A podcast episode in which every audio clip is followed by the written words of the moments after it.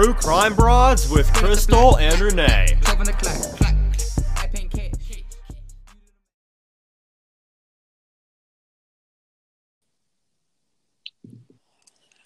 Hello, welcome to True Crime Broads. This is Crystal. And Renee. And we want to thank you so much for joining us tonight. Renee, how was your day? It was good. Uh, it was busy, you know, because we are going on vacation here in the next few days. So excited. Yay. And I think packing for vacation is like a whole nother job. yes. It's been crazy. So if I forget something, I'm going to be really surprised. well, that's why when you said when you were leaving, I was like, we should do the podcast not the night before because I know what it's like. I literally, the last time we went on vacation, I freaked out and I literally went to Kohl's where I never shop, but I was just like, that sounded easy. And I ran into Kohl's and just bought new socks and underwear for the boys and Maria. I was like, I can't even deal with this right now, doing everyone's laundry and packing. I was like, everyone's going to have brand new packs of underwear. Right. Well, I'm glad that my kids are grown, so I don't have to do any of that. But still, just there's there's going to be six of us, and packing just the food itself because I'm taking because we're staying in a condo, and I'm, so I'm taking you know food and stuff because I don't want to spend all my time going out to eat. I just want to, you know, relax.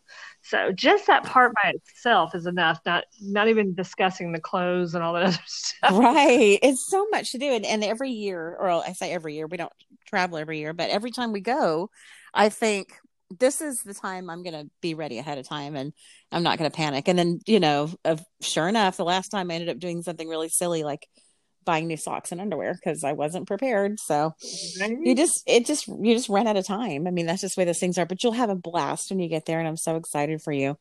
Yeah, thanks. What about you?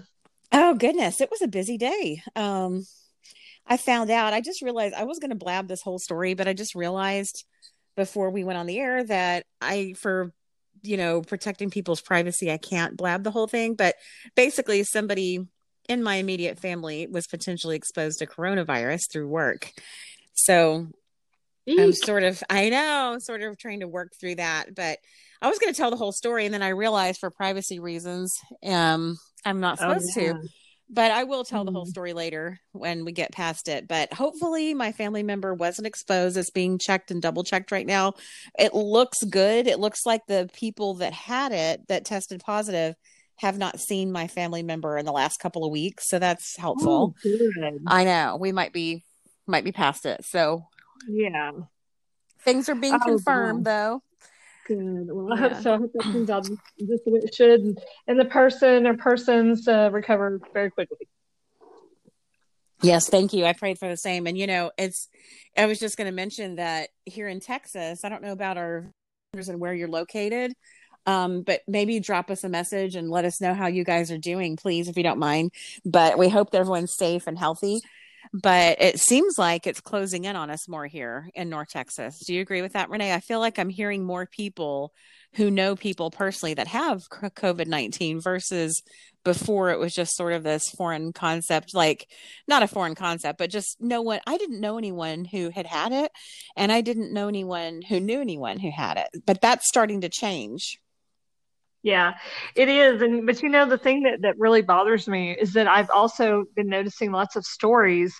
Like there was this one story where this lady said that um, she went, she had um, been told that she was around somebody who had, you know, COVID nineteen. So she was like, oh my gosh. So she went and got tested. So they told her that she was uh, tested positive. So she panicked. She went home. She gathered up her whole family. She's like, we're all going to get checked right now. Like I'm freaking out so she gets the whole family. She goes, I guess she makes an appointment at like the doctor's office instead of the emergency room or something. And so they all go, and every one of them tests negative, including her. And then there's another story wow. where a lady, um, she was going to make an appointment to just get tested just to be on the safe side. And so she made an appointment and then she decided, you know what? I'm not going to do this. I don't have a reason to. Nothing's happened. I'm not going to panic or freak myself out. You know, I've not been around anybody. Nothing's happened. So she just didn't go. She did not show up to the appointment. They sent her a letter and told her that her uh, COVID 19 results were in, that she tested positive. Mm. And she didn't even go to the appointment. So those kind of stories, I mean, I know I'm not saying that it's not real, but I do think I do think that some of this results that we're getting this second, you know, because they were saying there's going to be a second wave, there's going to be a second wave, and then you know here's the second wave, and it's already just really, really, really bad. So I don't know. It kind of that those kind of stories kind of make me, you know, question.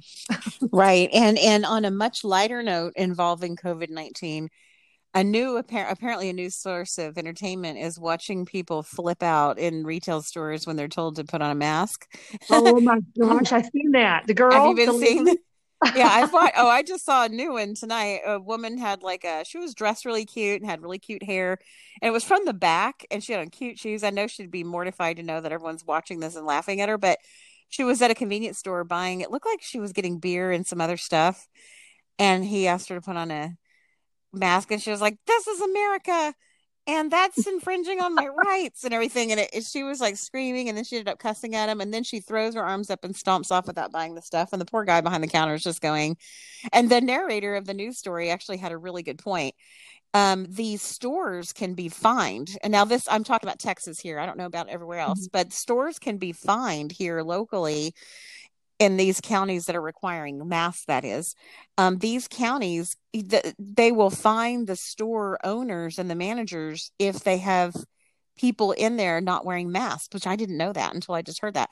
So that's why now they're put in the uncomfortable position retailers of turning people away and that's so not what retailers are used to doing. They're used to making people comfortable and wanting them to buy as much as possible but now they're throwing people out which is so counterintuitive to what they mm-hmm. normally do and they're also um you know having to be having to police this law so it's really interesting that i didn't realize that the store owners and management could get in trouble for the people walking in in shopping without mask on so well, this this is kind of the way I'm trying to find it so I could actually read it to you, um, but I, I, I, don't see it right now. But I'll just tell you what I understood from what I read. From what I understood is that these that the businesses have to wear them, like the the people have to wear them that work there. All the employees, not because there's a lot of employees that weren't wearing them. Right. They have to wear them, and if they're caught not wearing them, they can get fined. Now it's up to them whether they want to make the customers that come in wear them or not, which I understand why they would want everybody too, because obviously they want to right. you know bring the numbers down and you know whatever. Um, but but then i also read where it said that um, you can if you're able to social distance then you don't have to wear one. And like for instance if we go somewhere and they don't tell us to wear one we won't get in trouble for it. So they're, they're not you, you can't get in trouble for it this time but a place can make you do it and if you don't do it then they have the right to refuse service to you and ask you to leave which i well, get that too I all of it think it's different based on counties though because it could be yeah i think this was a county where it's required and so the burden now is on the the retailers to enforce yeah. it. It's really, really a mess. So, anyway, I just felt bad watching that guy behind the counter just looking like, okay, Karen, you know, but anyway. the Karen thing just cracks me up. I know. We're gonna have to talk about the Karen thing on the podcast I'm one of these days. You, I, I, my daughter actually called me that one time, and I didn't know anything about it. And I was like, "Why are you oh calling me Karen?" And then, and then I figured it out. I'm like, "Okay, well, I don't like call in on people a lot or whatever. It's got to be something that's real. It, it has to really get under my skin for me to do that." But anyway, sorry. On that. No, we'll have to open with a Karen convo next time because it's too dang funny. Um, okay, so Karen, oh my gosh, my daughter called me a Karen, and that was hysterical. um, so anyway, so okay, so Missy Bevers' case, we are continuing. We're, we're barreling down the road toward, hopefully, toward justice in this case. Um, we're hoping in some small way that this podcast will bring some um, recognition to the case, some awareness to the case. Hopefully, the best thing that could happen with somebody who maybe had forgotten that they had seen or heard something that could help maybe would come forward um, and and and renee had the fantastic idea of us starting a GoFundMe for to raise money for a billboard. And um, Renee, uh, we were going to give those people a shout out. We've had such generous, wonderful people who are our podcast listeners who have come forward and made donations. And we want to formally thank you on behalf of True Crime Broads and Missy Bevers here on the podcast today. Absolutely. Um, thank you to Lucy T, Shannon D, and DNK. We appreciate Yay. all of you for donating and helping us out. And we're gonna shoot for a goal. We're gonna get our goal met, and we're gonna get that billboard up yeah sure. and, and, and their donations were so generous that we are really close we're much closer than you would think we would be with just three donations um right. to the goal so that's just fantastic and we just can't thank you ladies enough thank you thank you um we also had some had a corporate sponsor sort of in talks with someone who was sort of acting as liaison but i don't want to blurt that out yet because we don't have that we don't have the money in hand yet, but once we do, we're certainly going to shout them out as well, of course. Absolutely. Um, where did we want to start, um, Renee, on our? Um, you want to start with the uh, your um, abduction story? Oh yeah, okay. Do you, or do you want to start? I don't care. It doesn't matter.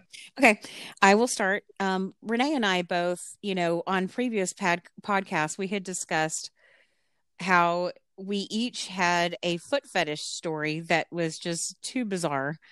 And so I actually had two, and then Renee had sort of two. And we went over those on the podcast. And this, you know, we were on the phone talking one night and we realized that we both had almost been abducted. So we're going to tell that story tonight because the, the Missy Bevers case is slow. We are going to cover some Missy Bevers, of course, um, information here pretty soon, but we thought we would open with our personal abduction stories. Um, I was living in DeSoto, Texas, which is where my parents lived at the time. Um, I was in my mid 20s. I had moved back in with them because I had a job that was full time travel. And I was trying to arrange with my mom to come and feed my cats. I had two cats at the time. Their names were Lucy and Ethel. And um oh thanks. But and my apartment was in Dallas and actually no, I take it back. I was in and you know, trying to arrange my mom just looked at me and she goes, Instead of me driving up there to check on your cats every other day, why don't you just move in here because you're not even going to be here because you're going to be traveling all the time. Why would you pay rent? So I was like, yippee, that was actually the coolest thing. I was really excited about it. Save money. Yeah. And it was great. So, um, and my parents still had the same house I grew up in. So my room was still there, still plenty of room for me. So that was cool. That was very sweet of them to offer that. Well, anyway, so fast forward, I was working the auto show um circuit and i would be gone for 14 days at a time sometimes 30 days. Sometimes i did shows back to back. I was gone like a month and a half and then i would have downtime in between. Sometimes it would just be like four or five days or two days. Sometimes it would be two weeks maximum usually about two weeks. So anyway i was on one of those breaks and i was at home and i had sometimes i would work through a local agency in between the car shows and this particular few days, I had been working a trade show at the Dallas Convention Center. And anyway, so I'm at home. I'm tired. I had just taken a shower. I flopped down on my bed. I'm just exhausted. And I had been out with some people and just gotten home. And I just wasn't thinking about anything, right? Mm-hmm. So all of a sudden, my dad goes, It's real it's really getting late at night too. And my dad yells, Hey Crystal, the police want to talk to you. And then I, my mom goes, you shouldn't say it that way. She's to be, think, you know, I was like, what? So I go out there and my, throw my robe on and I'm standing in the family room and this cop is standing there and he goes, um, we just caught somebody outside your window and we just need to show you his picture to see if you recognize him. And I'm thinking, what? This is so weird. So it's a peeping Tom. I'm like, whatever. So I just said this was just his lucky night because I usually don't hang out in my room undressed, but for some bizarre reason, I was really tired and I was that night. Totally out of character for me. So I'm thinking, well, this was just his lucky night, right? He sees a light on, naked person. Hallelujah, you know? Yeah. Well, um, anyway, so I'm just like, okay, I'll look at the picture. And so did not recognize him, but he looked super scary. He looked tall, couldn't really tell in the picture, but he was very muscular but really skinny, like thin and muscular. Mhm. And his hair, he had no hair. His head was shaved. He had tattoos all up and down his arms. He looked super scary and super mean. It was a white guy. And um I did not know who it was. And then they told me the name and the name did not ring any bells. I found out he lived in um in Pecan Crossing Apartments in DeSoto, which I recognized the name of that right away because um, I had known someone that moved in there after high school. So that sounded familiar and I knew where it was. It's over there at Pleasant Run and 35, you know, where that Walmart was. I'm not sure if it's still a Walmart. I think it might be a Kroger now. But anyway, um, over there right across from where Lancaster starts, right? Mhm. So anyway, um, so I'm still just trying to piece this together and I'm tired and I'm like, what? Okay. Well, then they um my dad so then i'm just thinking how did this even happen? How would the police know that someone peeked in my window? That's just weird you know? What are the odds? I mean you can't get a police officer to come out in time you know what i'm saying? Like sometimes Right. people are really in danger and can't get a cop. I'm just thinking how did some cop catch someone peeking in my window? This doesn't even add up. So as i'm starting to think that way my dad explained that they had these bay they had this bay window and my entire life growing up Girl, we never needed surveillance cameras with my dad there. He was like always knew exactly what was going on out in front of the house, you know. And so my comings and goings were well documented. And um in our dining room there was a bay is, is it called a bay window where you can look out the side? I should know this. I'm in real estate, but whatever it's called when you can peek out the side of a window and see the side of the house or see the front of the house from that Mhm. room.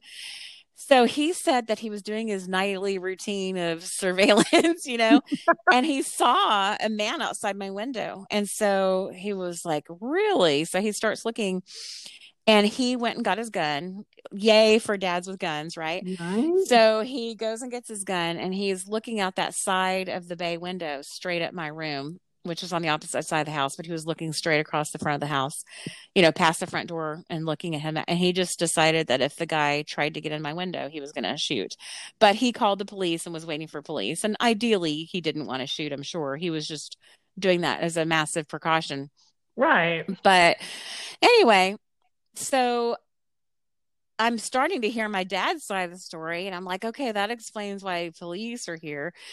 And they had tackled this dude out in the front yard and arrested him, and I didn't even know what was going on the whole time. But come to find out, um, the police came back in later. Some other cops arrested him and took him to the police station there in DeSoto. But he, the cop, told me that um, they found his car parked around the corner and um that he had restraints and stuff like that in the car and and you know like rope and all that kind of stuff. And so he said that they really felt like he targeted me that it wasn't just a random you got lucky there was a light on kind of a thing which is what i thought it was. Yeah. And um, my name and address were on pictures of me when I was working trade shows at the convention center. So, and they, they said this guy was an electrician. He was not an employee of anywhere. So, chances are maybe he worked some kind of job at the Dallas Convention and saw my information. I have no idea. I still don't know this day how that happened because he lived in DeSoto. So, I don't, I just didn't have any ties in DeSoto at that point. So, I don't know how he Mhm. found me. It's just bizarre. But anyway, so Wow. the police said that they had reason to believe that he was there to remove me from my room, that he wasn't just there to watch, oh but prove it. And of course, I didn't sleep for a week. I could not wait to fly back out to work because I did not feel comfortable there anymore. And they, he got out the next day. Of course. Yeah. And then when I called the next day, because uh, the lady, the female cop that answered the phone, she goes, We can't give you any information that violates his rights. And I'm thinking, Wow. violates his rights. I'm just trying to not get killed over here. But Yeah. anyway, no, no, yeah. So anyway, I know that's not a very exciting story, but it just was my weird and and who knows if I really was going to get abducted, but it kind of sounded like it. The police had reason to think it was. They wouldn't tell me everything. They just said they saw some stuff like rope and restraints and stuff in the car that made them suspicious, but they didn't tell me anything else. They said there were some other things in there, but that's all we're going to tell you. So I don't know what else was in the car, but apparently they felt that he had bad, really bad intentions, not just a peeping tom. Oh, So Gosh. that's the end of my story. So why don't you go ahead and tell yours? That is so scary. I know I you was know, I super remember scared. you telling me that story, And um, it's funny because whenever you mentioned um, that we were going to tell our abduction stories, I was like, oh, okay, yeah, you know, I can do that. And then I was, you know, I had I wrote down a few notes because you know it was a long time ago. And then while you were telling your story, I was like, wait a minute, there's another story. And then I was thinking about it. I was like, oh, there's another story. oh my gosh, you're almost abducted three times. I, I, well, I, one of them wasn't really. I wasn't. I wasn't almost abducted, but it it reminded me of your story. So I'll just tell. I'll just tell them because the first two are like really quick and easy. But okay, so the first one was in 1982. We lived in Mesquite, Texas, and me and a friend used to walk um, together. We would walk home from school and to school every day because it was like 10 blocks. And, you know, if you live that close to the school, you wouldn't ride the bus. So uh, we did this every day. And so for about, I don't know, every day for about three or four days in a row, this car would pull up beside us and he would he would he would be like where we were but he would be like on the on the right side of the road but anyway he would stop and he'd be like hey you know y'all need a ride and we would just be like no you know we just keep walking so he drove off. Well, this one particular day, he stopped and he said, Y'all need a ride? And we said, No, you know, whatever. And so he went on down the road and he turned around and came back and got on this right, the same side of the road that we were on and opened his door and said, Hey, y'all get in my car. I'll give you a ride.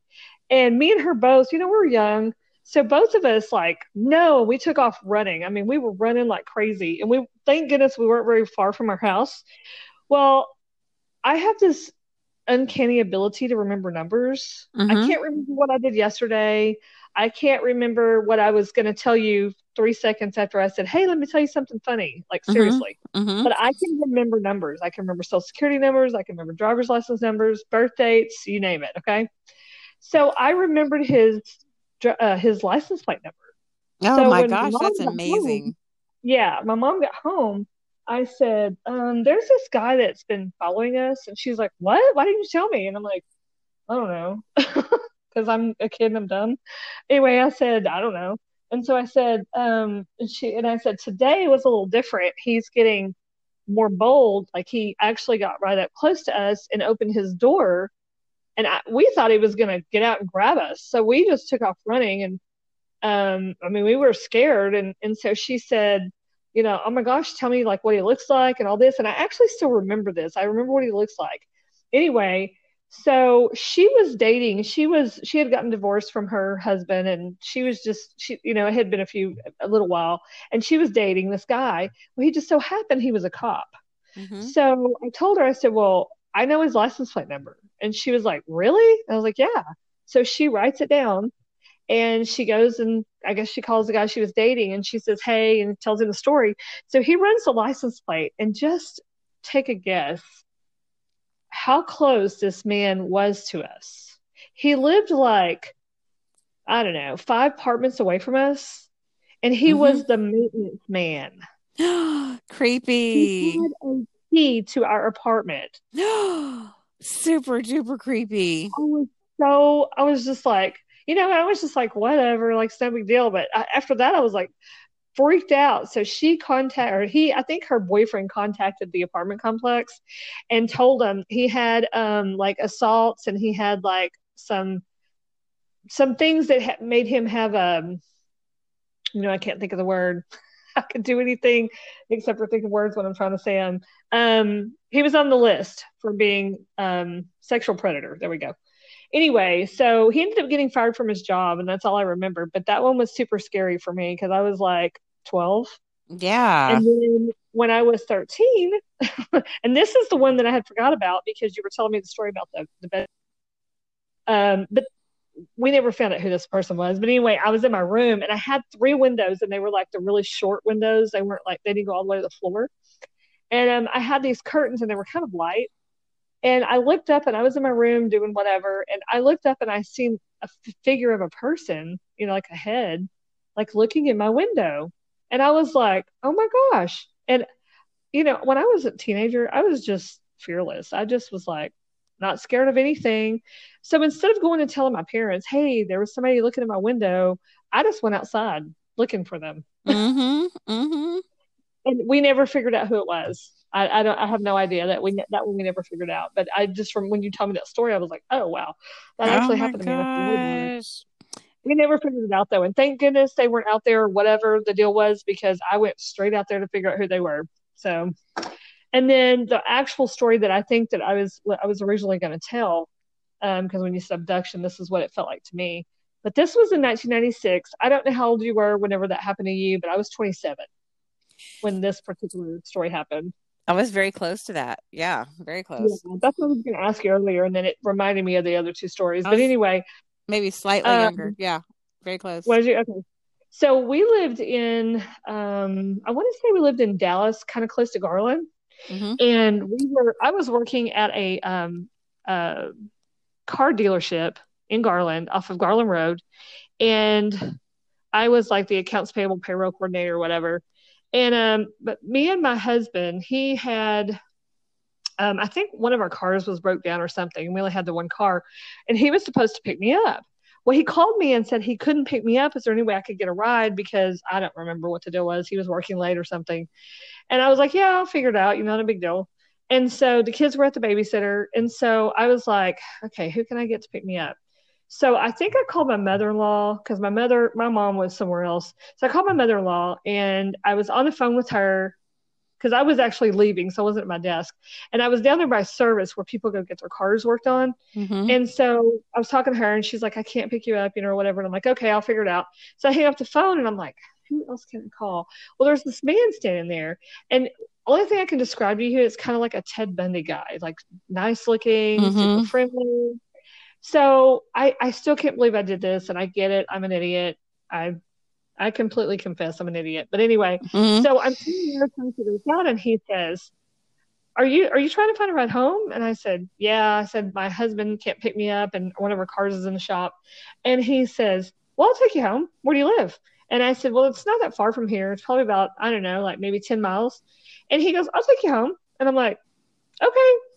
Mm-hmm. Don't ask me why. Don't have a clue. Mm-hmm. So he's got his car in service. And I guess I'm thinking to myself, well, you know, they know his car's in service. They know his name. They, you know, they know everything. So it's not like he's going to do anything to me. Mm-hmm. So I get in the car with him and we're headed down the highway and everything's totally fine. And all of a sudden he says, so do you take rides from people often that you don't know? Nee. no, actually, I don't ever.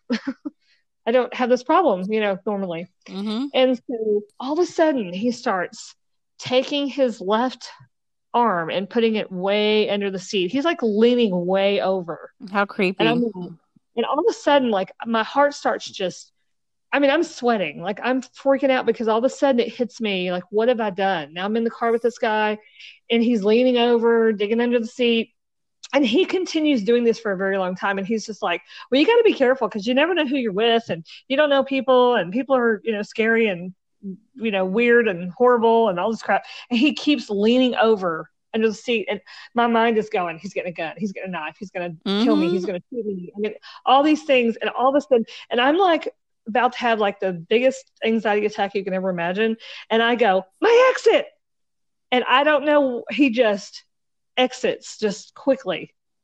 I guess just because I just screamed it out. Right. Right. And when he got to the, you know, come off the exit ramp and he stopped at the the red light or the stop sign or whatever it was, I literally opened the door and jumped out of the car and I was like, Thanks.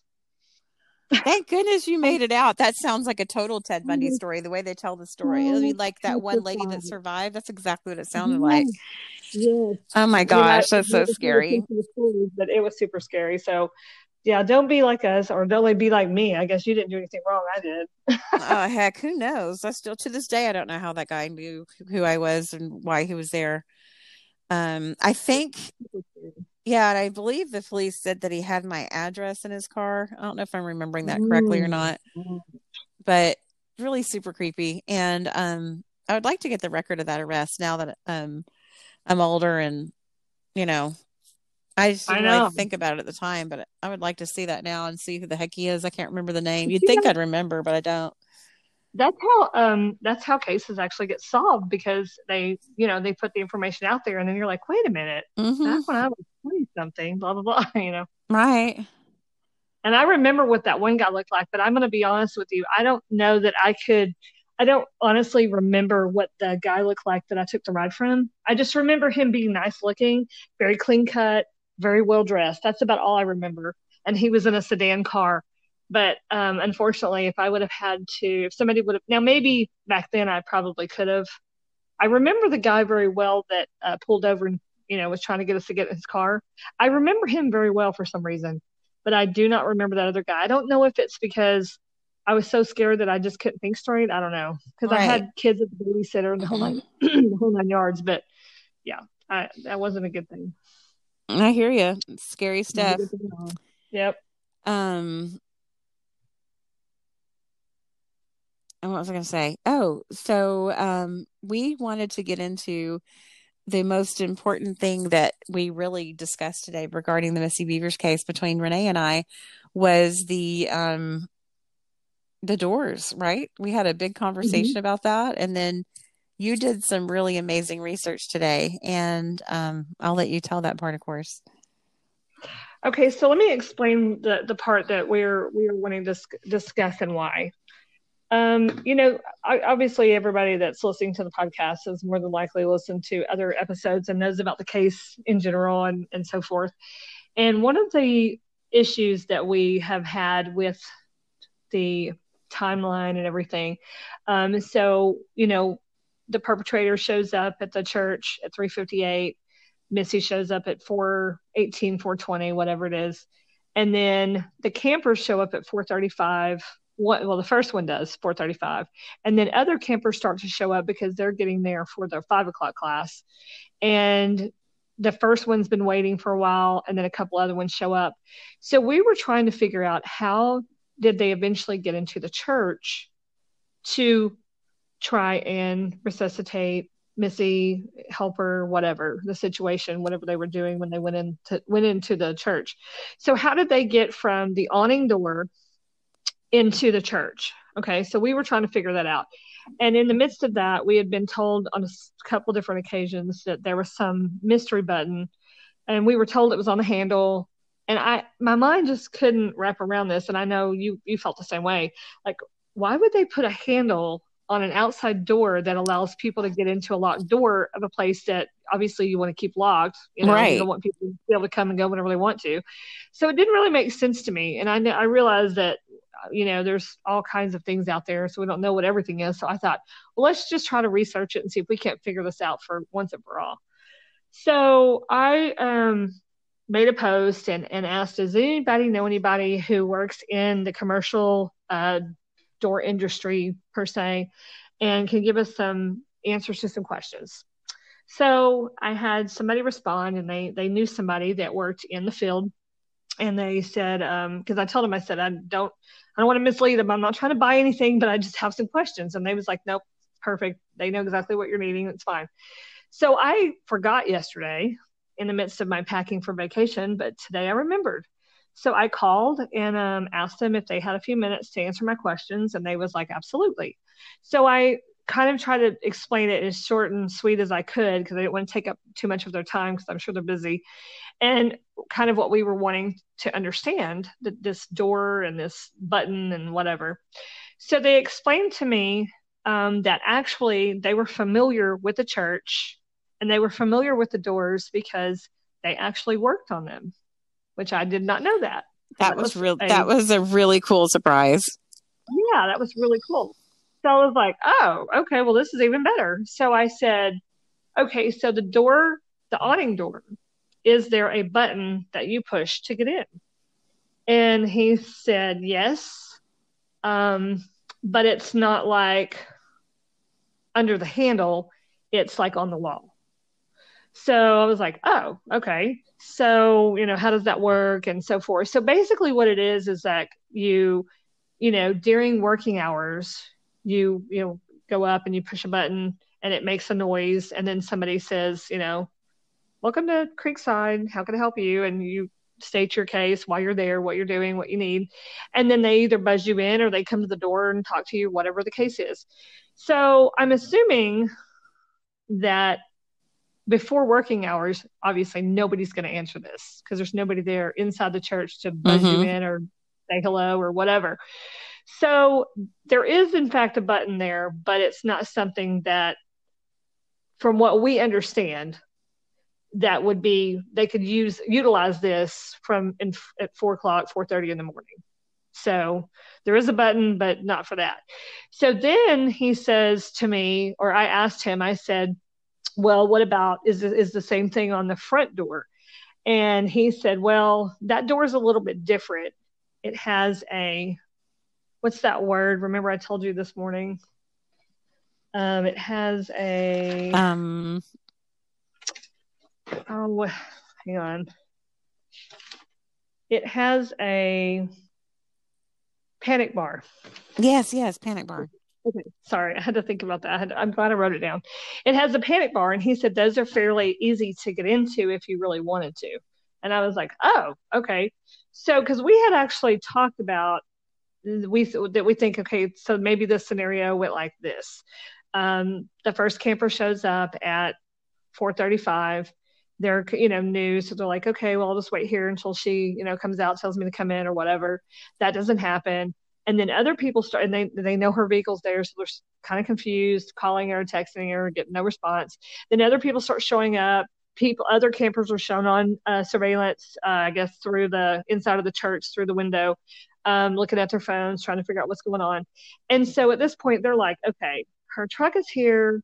She's obviously here. The door's open to her truck, but she's not out here. We haven't seen her, whatever. So we need to figure this out. So they walk around to the front of the church and they actually look through the windows and they can see her.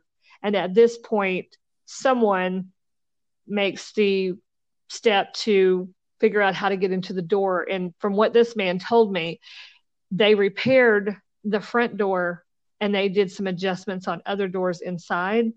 So that kind of tells me or kind of confirms what we were thinking that maybe they just broke the door and got in and was able to, you know, go to her and then call 911 and go from there.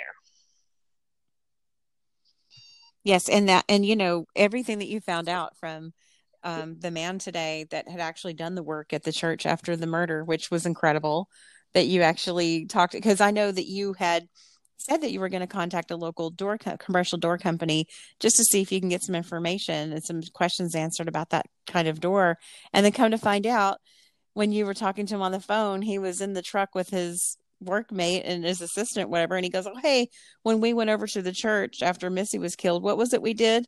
That was amazing that you got a hold yeah. of the actual person did the actual work at this Creekside Church. I mean, I that's crazy. That's so cool. And then, um, and you know, everything you learned from him was consistent. You know, that, um, the uh, source that I had spoken to a while back that had firsthand knowledge of what was going on at this church said that the first person who arrived um, was standing outside and waiting and he was supposed it was his first day he was supposed to work out at 4.30 and be one of the early workout people. The other two ladies who were supposed to work out at 4.30 one of them didn't come because it was raining. The other one didn't come because she had a flat tire. So we were left with just the one guy. And he was standing there waiting and he knew missy personally prior to this. And he saw her truck was there. The door was open of her truck and he just couldn't figure it out. The door, he couldn't get in the door. This is the awning entrance where Missy entered, um, where mm-hmm. her truck was parked, you know, under the awning. And he was standing out there and he was texting her and she wasn't responding. And, you know, 4.30, it was later than 4.30 and time was passing. And he was just thinking that's really strange. She's not responding to my text or phone calls. And, but she's like he knew she was in there um so anyway when other people started to arrive he started to explain what was going on and they made a decision together to walk around to the main entrance to see if they could see anything. And they looked th- or to get in perhaps and they looked through those main entrance doors and they could see missy from a distance lying down.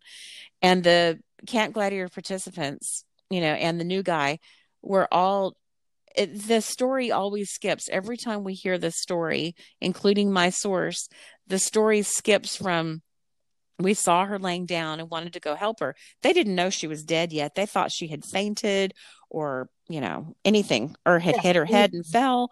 Right. So they so the story always skips from we saw missy was needing help and we ran in and started doing you know the uh, two people i believe were doing um were trying to revive her you know and Mhm. cpr and so long story short we have been over many many months really just struggling with how did they get in? Because they were there they were in there performing um pe- they were working on her doing cpr before anyone arrived to help before the first responders got there before mpd got there.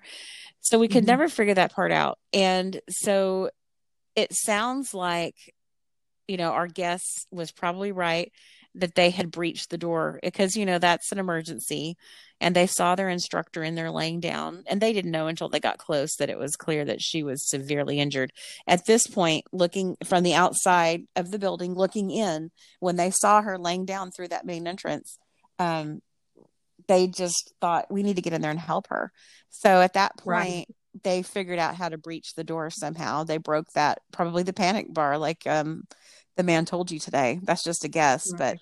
but is that Mhm. the impression you got from talking to him Yeah, yeah, he didn't. I mean, like I said, he didn't say this is what happened, but in my mind, he was explaining it so that I can either catch on or not catch on, I guess.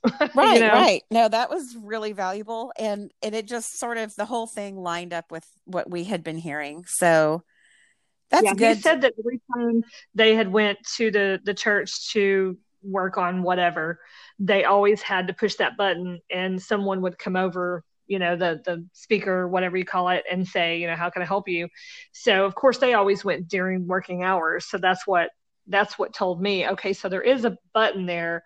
But it's not like a button like you squeeze it or something. It's just one that you, you know, make kind of like a doorbell, but per se um but yeah so that that that makes much more sense to me. You know i just don't see a place having a door that you can just push a button and get into and it's always there because if the door's locked and they can't get in then it's going to be the same locked when they're closed so anybody can push this button and get in anytime they want to. You see what i'm saying? Yeah exactly. always, you understand. That's been my issue with this whole this whole time. I'm like that doesn't make any sense because anybody can get into the church anytime they want to. Yeah like what would be the purpose of it? Yeah. Because once that once that gets out i mean then you've got people who know how to just walk in the building anytime. That just doesn't Yeah, make sense all the other doors that are made the same way are going to be the same issue. It's going to be, cra- and then and then how anybody would go, oh, that's a great idea. Yeah, we want that door. I mean, who who's going to Well, pick it? and and if it's you would have to believe that this wasn't some kind of a crazy expensive custom door this is a church you know it's it's they're going to have something that's fairly common so Right. then you have to think so are there doors just all over commercial buildings and churches that have some little button underneath that you can push and just walk in if it's locked that doesn't even that defies logic you know It does absolutely because the the whole purpose of a door is to keep the person on the other side out. yeah and the whole idea of it and the whole idea of it is it is it's locked to keep people out. You shouldn't just be like, oh, I found a little button under here to push. Now I'm going to walk in. Yeah. Exactly. So Yeah. yeah. So yeah, that was really it was really nice to be able to get some answers to those questions because you know, we don't know. We don't work on doors. We don't install doors. We don't anything to do with doors we don't know. So except our how to open them and go in our house and so forth and lock them. But that's it. you know. Now, is it possible though that the person, the people in the groups that were saying that there was just a button that the early arriver guy didn't know about? And then when the people came later, closer to five o'clock, they knew how to open it. Do you think it's possible that it was unlocked because Missy had already taken her key and unlocked it and gone in, and the door wasn't actually locked, but the button to get buzzed in on the side would open the door to let them in? Do you see yeah, what maybe saying? like if yeah, maybe like if she okay, so she comes in, she unlocks the door, you know, she opens the door, she probably sets her stuff down, and then she probably like officially unlocks the door so that they can push this button and get in. yeah, that's what I'm But- saying. Yeah, but it's like officially locked, so that's not going to work. So if somebody like unlocks it, like kind of like a like a hotel. Um, we used to have this house that we rented one time, and it was like a hotel. When you would when you would go in, you could unlock it with a key, but when you would shut the door, it would still be locked for somebody behind you. So it was always locked. So I would actually have to manually unlock it so that it wasn't locked all the time. Does that make sense? Yeah, it does. So I think that's kind of the theory between kind of what you're saying. So she would have to come in and then unlock it completely, and then they could push this button and then it would release it and open the door. But if she didn't manually unlock it, then they wouldn't be able to do that. I'm sorry I had to go all around the tree with that one, but you know what I'm saying. No, I do know what you're saying. right, right, right. No, that was that was so great that you ended up talking to the actual person. What you know, that was really yeah, unexpected and really helpful. I kind of expected him to be like, "You're doing what?" and "You're with who?" and "You're doing, you know," and what what case? But he knew exactly what I was talking about. I mean, the way he talked about it was like he knew her in a way. But I didn't ask because I didn't, you know, like I said, I was trying to make it as brief as I could because I was like, "This man's at work. I don't want to bother him," so I was like super brief. But yeah, it was really cool. Right, that's really really cool. Um, yeah, thank you for looking into that. And I went ahead and posted a, the picture you took today on our Instagram if anyone wants to take a look at it. Actually, the double doors under the awning, the doors in question that the um, person couldn't get in, who was there early and was wondering where the heck Missy was because her truck was open outside. And then um, when people, other people, you know, he was standing there under the awning in the rain. And then as other people started to arrive they they walked over together to the main entrance. And apparently that's when they breached the door because that was where they could see missy. And you know it's been told to me many times and you too. And of, of course we've seen the csi report. It says that missy was not at the place where they would normally expect to see her which was in that awning area um, that corridor there past the awning that they found her past that main entrance so that's really sad and scary to think about um, uh, absolutely. It is very, I mean, it, I, I try so hard sometimes. I have to actually just, um, not think about it. I know. You know, it gets a little too real sometimes it when does. we're doing our research. Yeah, when we're doing our research, you start realizing the things that we're saying and reading and thinking about are just a little too real sometimes. Yeah, absolutely. Um, but you know, we want to keep fighting for Missy, and we're hoping somebody will come forward. Um, let's see. So we talked about the repairs to the main door. I'm looking at our list. Um, I think now it's like um, open discussion for whatever you want to talk about. Oh, you you had mentioned something earlier when we were getting ready to jump on the podcast, uh-huh. and um, I think it was sort of based on some posts you saw today it's been an ongoing conversation, but did you want to go ahead and address that? Yeah. Okay, so one of the most one of the popular theories on this case that we see a lot, and we please don't take this that we're knocking anybody's theory because we're not. We're just discussing it because so many people throw this theory around. It's it's constant, and so we just kind of want to discuss it. But today, somebody posted in our group and oh, am I talking about the post or the, the the the theory? I'm sorry, I got myself confused. oh, I, I guess the theory, but it's up to you. Okay, so I wanted I want to talk about the post first, and I got myself confused. Sorry about that. We are going to talk about this in just a second, but this one, somebody posted something in one of our groups, and um, she posted that on there's a website that does a podcast. Um, they have a podcast, and they talk they discuss different cases, different true crime cases, and one of them they did Missy Bevers and so after the podcast, it has a, a, spot underneath where you can, you know, make comments and so forth.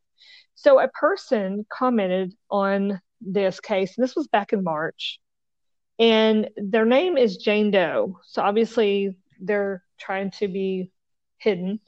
Uh, they don't want nobody to know who they are. But it says, I know who this is. I reported it to Crime Stoppers, but they did nothing. I'm so frustrated. It is a man I worked with he has a knee injury. He knows the Bevers family and shares their joy of fishing. He has a full SWAT police uniform. There is an enhanced video on YouTube that shows his eyes, and he's wearing a how do you say that?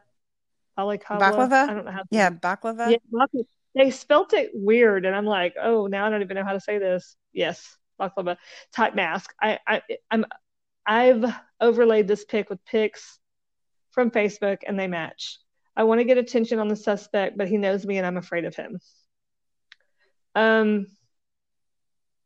So underneath it, somebody else comments, and they say, more people should report this person. You need to get your evidence out there publicly, please. And this person's name is Janice Doe. And then another person comments, and their name is Joe Doe, which is interesting that yeah. have their name with the last name Doe. But anyway, and so they talk about some different stuff in here. I won't keep reading the different comments, but um, but anyway, I just found it interesting that we we've come across and people have made us uh, aware of several different weird comments that are out there from different people. Um, remember the one about the guy that says, I have information about who did this, give me a call. And he says that he'll have his secretary send you over a packet of information that will prove that I believe, didn't he say Randy Bevers did it? I think he did. Remember? Do you remember him talking about? Wait, repeat that remember the guy that um that posted on one of the groups and said that he knew who did it and to you know call his phone number. And then when you oh, call oh gosh. Yes yes yes yes yes. he said that his secretary will send over a packet of information that proves that i think he said randy bevers did it. And this guy was crazy but anyway. So it, it's just amazing the different scenarios that you get from people and I'm I'm not making fun of anybody absolutely not. I'm just it's just crazy how many stories are out there about oh it's this person we know this person did it. And and I hope that they get in touch with you know uh, crime stoppers and they're able to you know get them to take a look at whoever it is that they think did this obviously. You know I, I hope that they're able to to get that information. Um what do you think about this? Okay so um I agree with you on this theory. It has been paraded around since day one. And honestly, at the very, very, very beginning, before I knew anything about this case, I thought that he looked like a good candidate. You know, when he turns around in that pink shirt, and I was looking just now at the posts in the group to catch up to see what you were talking about. And I do see that somebody had posted about him in the pink shirt. And um, that was a long time ago. And so much has happened since then. And that was the very beginning. And what happened is um, there's just been so many things that lead me to believe that he is not the killer. And we're talking about Randy Bevers, the father of Brandon Bevers, Missy's husband, and he's the father-in-law, basically, of of the victim. And the reason why people thought it was him is initially none of us had any idea about the family. We didn't know anything. But when someone gets murdered out of the blue like this, a lot of times they'll say you should look at the family first, right? So right. he so then he's on the he's in that that press conference thing that they had, that little informal one outside of MPD. And he kind of after the conference is over, he turns around and cameras are still on him and he kind of waddles into the building. Mm-hmm.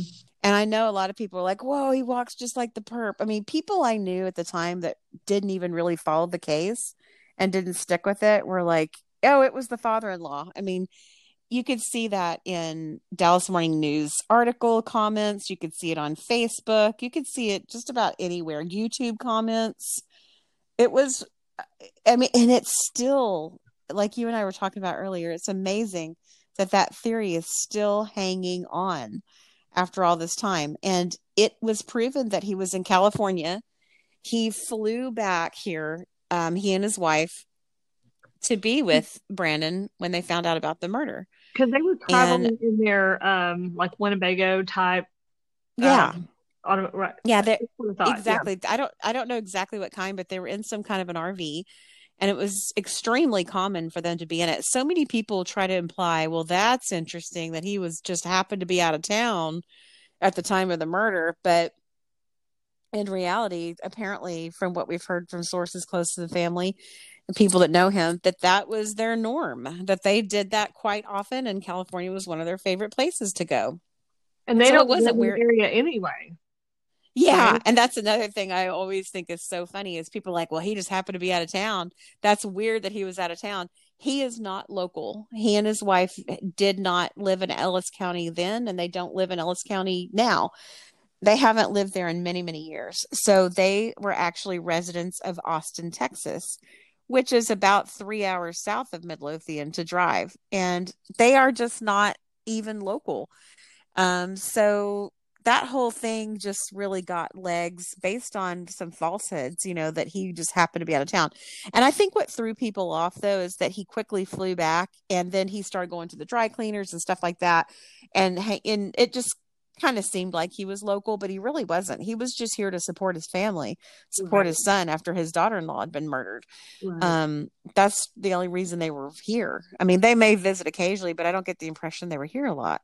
Right. So anyway, long story short, he was not just coincidentally out of town. He's technically always out of town because he doesn't live in Ellis County. Right. And what about the, you know, the infamous um, female stance that we've talked about before in the past? There's, in my opinion, there's no way that that man, Randy Bevers, stood like that. There's no way. Yeah, I don't see that either. And also, and I think perhaps, you know, and and two, there's two things. There's two things that are the most compelling proof that he is not the killer, as far as I'm concerned. Um, one of them is he. I mean, if he, if he had lied about his whereabouts and he really wasn't in California and he was really there lurking around locally trying to kill Missy, Mhm. I would think that the FBI would have figured that out. I mean, they're not stupid. I mean, they can tell where they can figure out people's whereabouts. And they, I'm sure they checked the flights that he and his wife took. I'm sure they checked their cell phones. I'm sure a lot of people complained and said, "Oh, those um those Facebook posts that they made around the time of the murder, you know, I can't remember when. Was it like the day of the murder or the day before? They were playing golf in California. They could have faked those Facebook posts. But yes, they could have.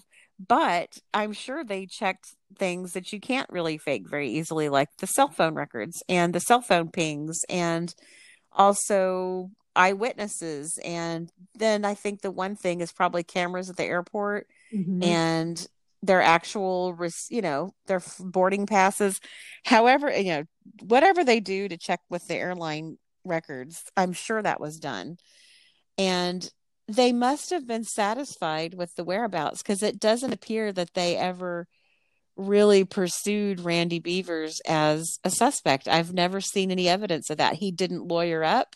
He didn't appear a, in any way nervous about being a POI.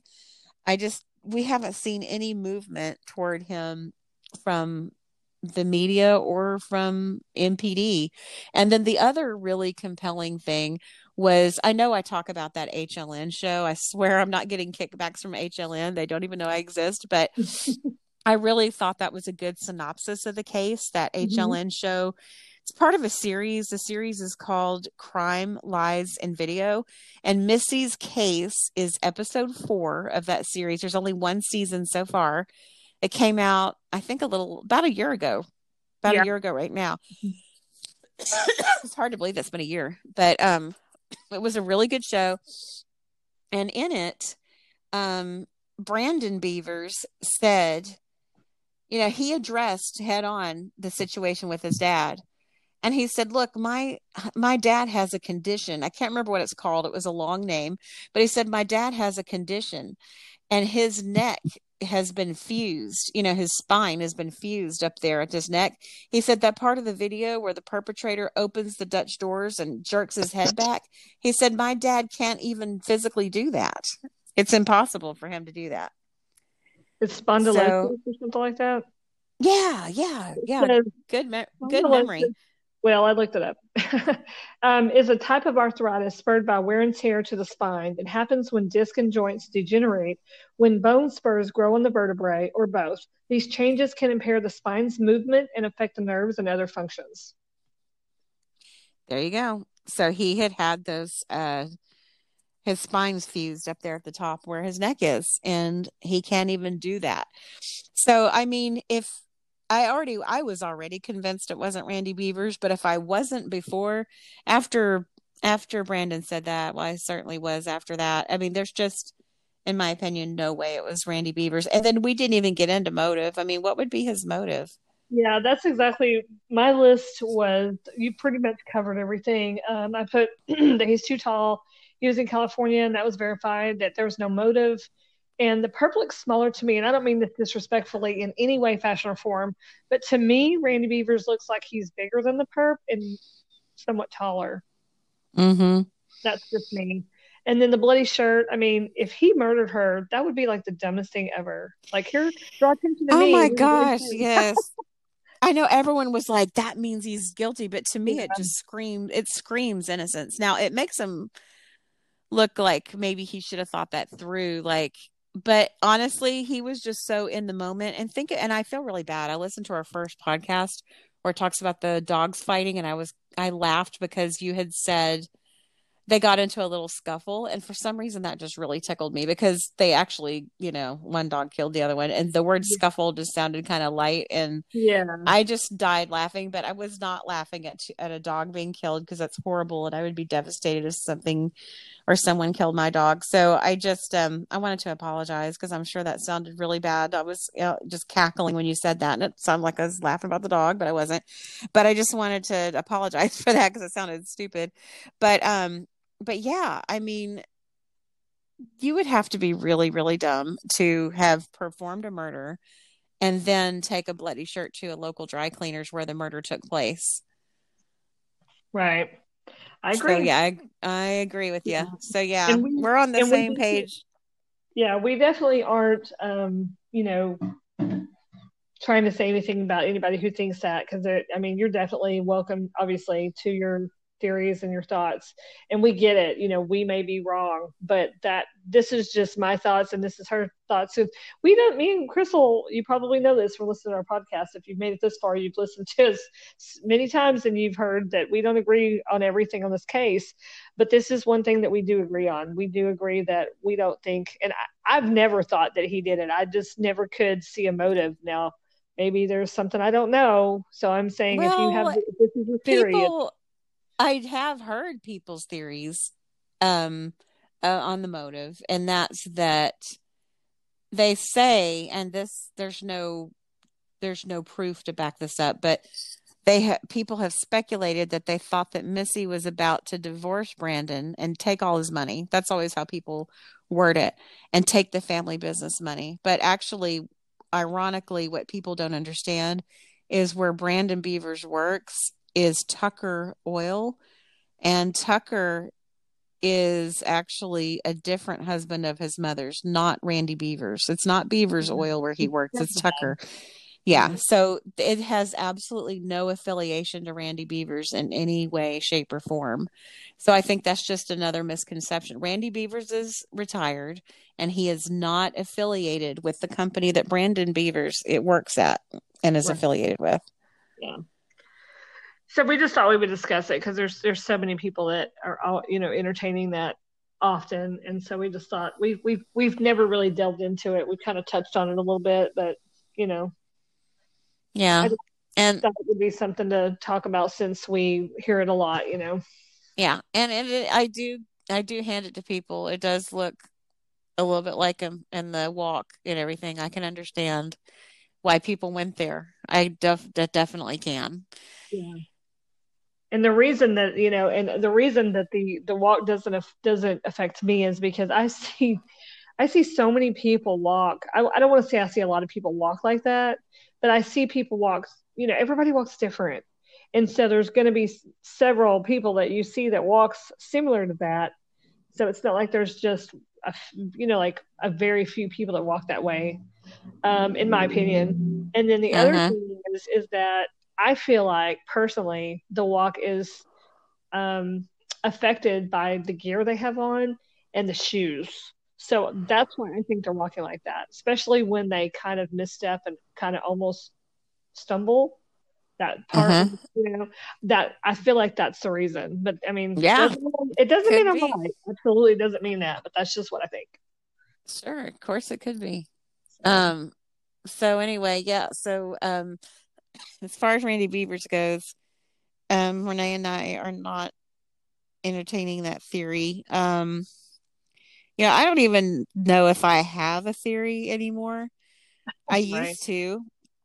I've had a couple of them, and lately I've been oscillating back and forth between the two. But I'm also very open-minded in that I realize that the perpetrator of this crime may be someone that we've never even heard of at this point. Right. So I just um I've sort of resigned myself to any particular theory lately, except that I do believe that she was targeted. That's Mhm. one thing I have a really hard time letting go of. Yeah, I agree. I agree. Um, and you know, even though we we may not know the person that targeted her, um, we still feel like it's you know targeted. But I realize that there are people out there that think it's untargeted, and that's you know perfectly okay. Yeah, yeah. And we will course. discuss it. If anybody ever wants to discuss any of these things, we we don't mind discussing it. Um, we had somebody today that wanted to, to make a post, and and I think that they they were on the Randy Bevers theory, and we're absolutely you know we welcome we still welcome your post, and we'll discuss it with you. We just wanted to touch on it because it's been a lot lately that we've been hearing about it. So Right. Yeah, it's pretty wild. And we really appreciate each and every person that comes into the groups, whether it's ours or the other Missy Bevers groups. And it's really great to see the conversations and hear other people's point of view because sometimes every once in a while I hear something that makes me go, huh, I never looked at it that way, you know? So it's it is helpful. yeah, it is And it's it's just really great to have everyone's feedback. And what's even better is seeing how many people care about the case. yeah, You know, yeah.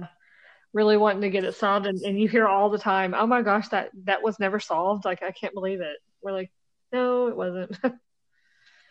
We're just as shocked as you are. right. So, um, another thing that we wanted to do is to say thank you to those that are sharing our post because we do have the billboard fundraiser and we want to ask that y'all continue to share the billboard fundraiser post um, and if you do will you please hashtag true crime broads and missy bevers? And that way we can kind of keep up with it and we can also you know see how many times it's being shared. And that way we can continue to you know get the case more eyes looking at it and so forth. But i just wanted to thank dawn ella dee desiree april charity lynn and linda for sharing. Thank y'all so much.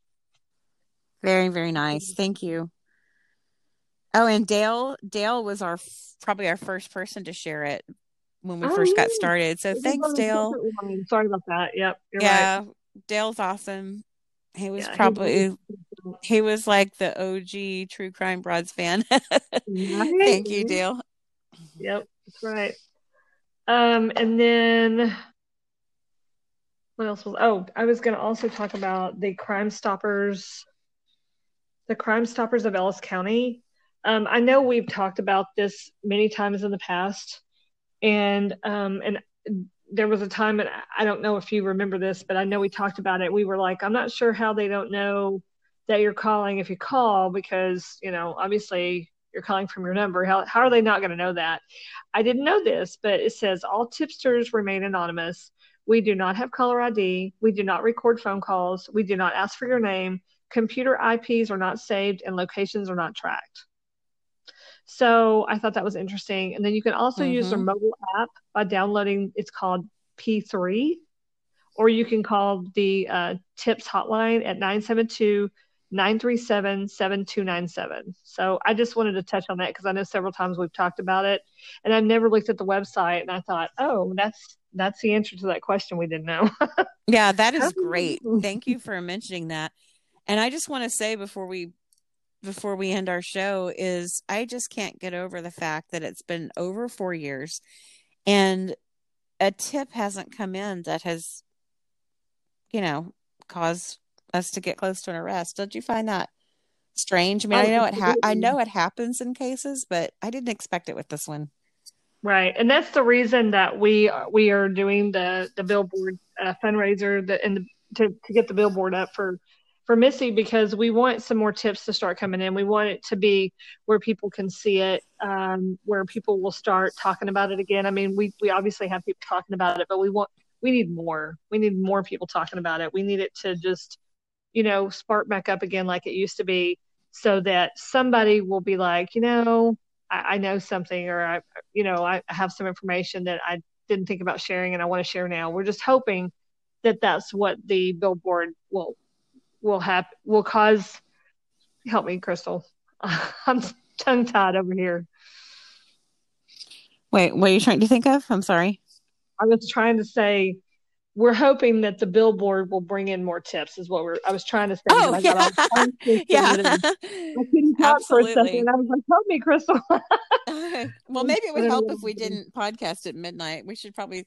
That was my fault tonight that we started so late. Sorry about that. Everything just got Okay. hectic. I ended up having to take a child home that was at our house, and um, my child and this other child were trying to do a sort of a assumptive close on having a sleepover without permission. And I had to remind my Rhett, I said, You've got um, strength and conditioning camp in the morning, which is mandatory if you want to do seventh grade football next year. So I um, had to take that kid home. And there's no way after sleepover he would get up and go to that. Are you kidding me? So hate that? I mean, I, I haven't had to go through that in a really long time, but I remember those days so well. I mm-hmm. remember my daughter had a friend that she, my my daughter asked me, you know, can so and so spend the night, you know, tomorrow night? It was like Friday night. I was like, yeah, sure.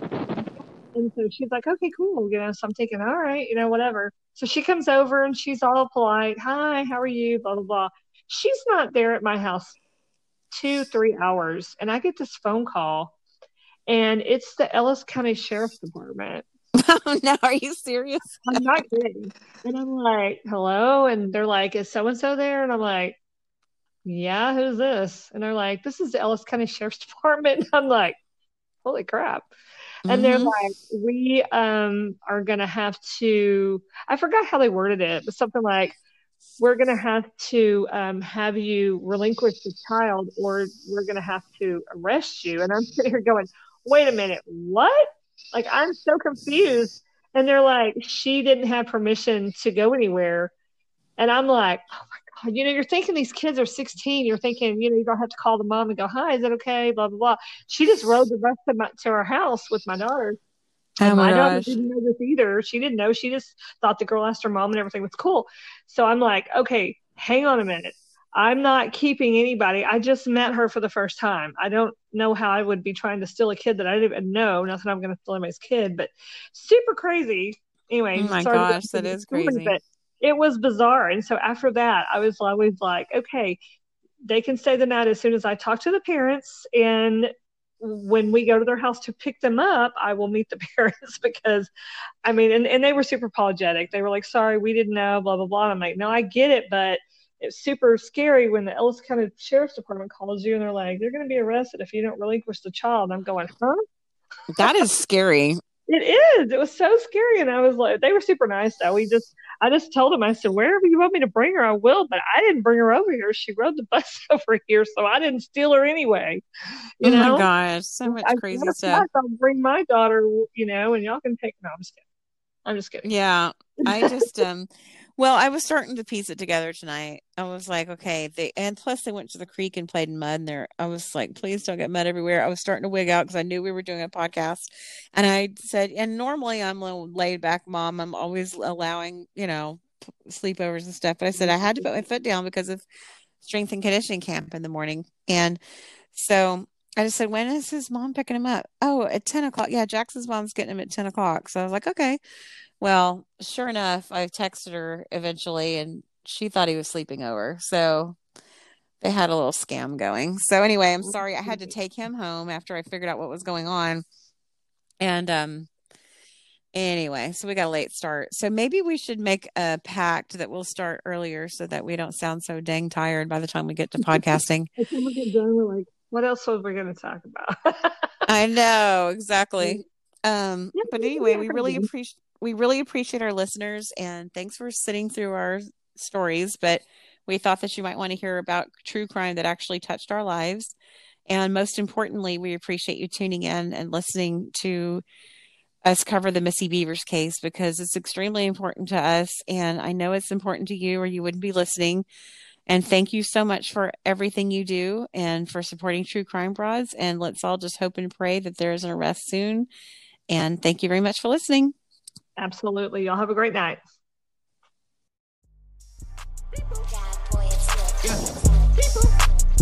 Yo, Pierre, you want to come out here?